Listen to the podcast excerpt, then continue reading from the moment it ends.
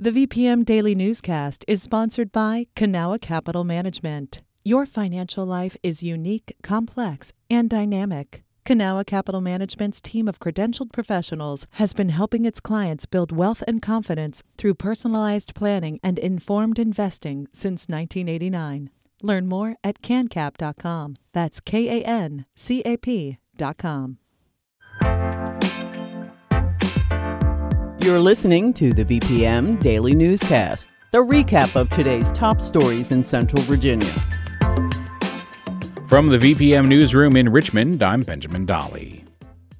The new historical novel, The House is on Fire, by local writer Rachel Beanland, is about a tragedy in Richmond in 1811 that destroyed a theater and killed more than 70 people. The event and its aftermath unfold through the eyes of four real life characters who, through their actions, tell a bigger story about life in early America. Beanland will be speaking about her book Thursday at the Virginia Museum of History and Culture. Ian Stewart from VPM News recently sat down with the author. First of all, I want to thank you for coming in today to talk to me about your book, The House is on Fire. Lots of injustice, racial tension, class struggles, women's rights. I was very interested in kind of choosing a selection of characters who represented all of these viewpoints in the actual building, who would have very different experiences getting out of the building. Um, and then kind of processing what had happened in the aftermath. And so Gilbert Hunt was an enslaved blacksmith in Richmond. Um, we know actually a great deal about him. Um, he was a very prominent member of the African American community in Richmond. And he had, on the night of the fire, he was not at the theater, but he ran toward the theater and he ended up saving a dozen white women from the blaze. I became very fascinated with his story, both in terms of what he did that night and then what kind of followed for him. And I, I don't want to give too much away, but, yeah. you know, there were a lot of people who were very indebted to him. And you can kind of use your imagination to figure out what that might have looked like in 1811. Yeah, I don't want to give anything away about him either. And I think you painted his character beautifully in terms of uh, me rooting for him. Yeah. And I won't give away anything. I'm yeah. Just, yeah. Like, yeah, he's he's he's a great he's a great character. I mean, he was a you know sounds like a great man in real life, and and then was a really fun character to fictionalize. Are you able to read an sure. excerpt, excerpt? I should say. Sure.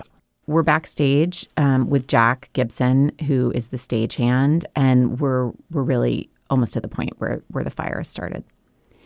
He wants to try to get Roy's and Perry's attention, wants to tell them that he has the situation under control.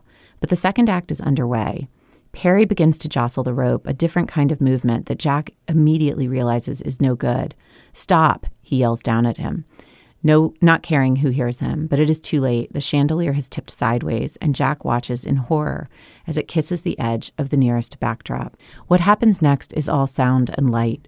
Jack inches backward, along the rafter and away from the flame as fast as he can. By the time he has made it back to the carpenter's gallery, Perry is up there waving at the backdrop and shouting instructions at Jack Help me cut this down.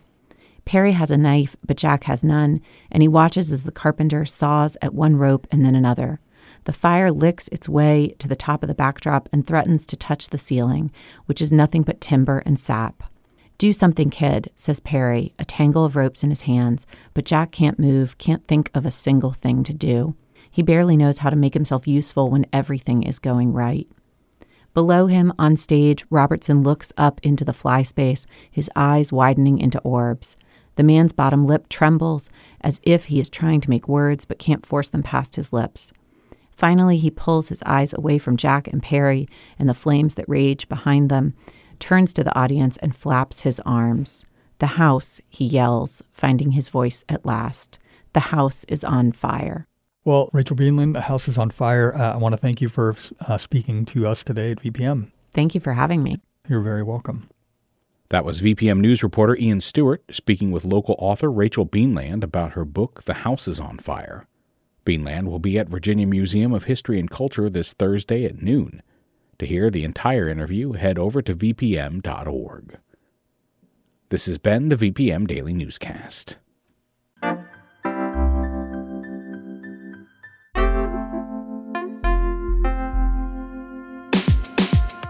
You can stay connected to what matters by heading to vpm.org/news or follow us on Facebook, Twitter, and Instagram at myvpm.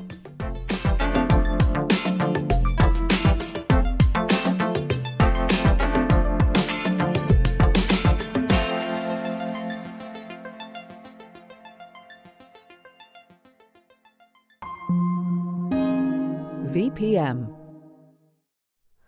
Hi, it's Terry Gross, the host of Fresh Air. We bring you in depth, long form interviews with actors, directors, musicians, authors, journalists, and more. Listen to our Peabody Award winning Fresh Air podcast from WHYY and NPR.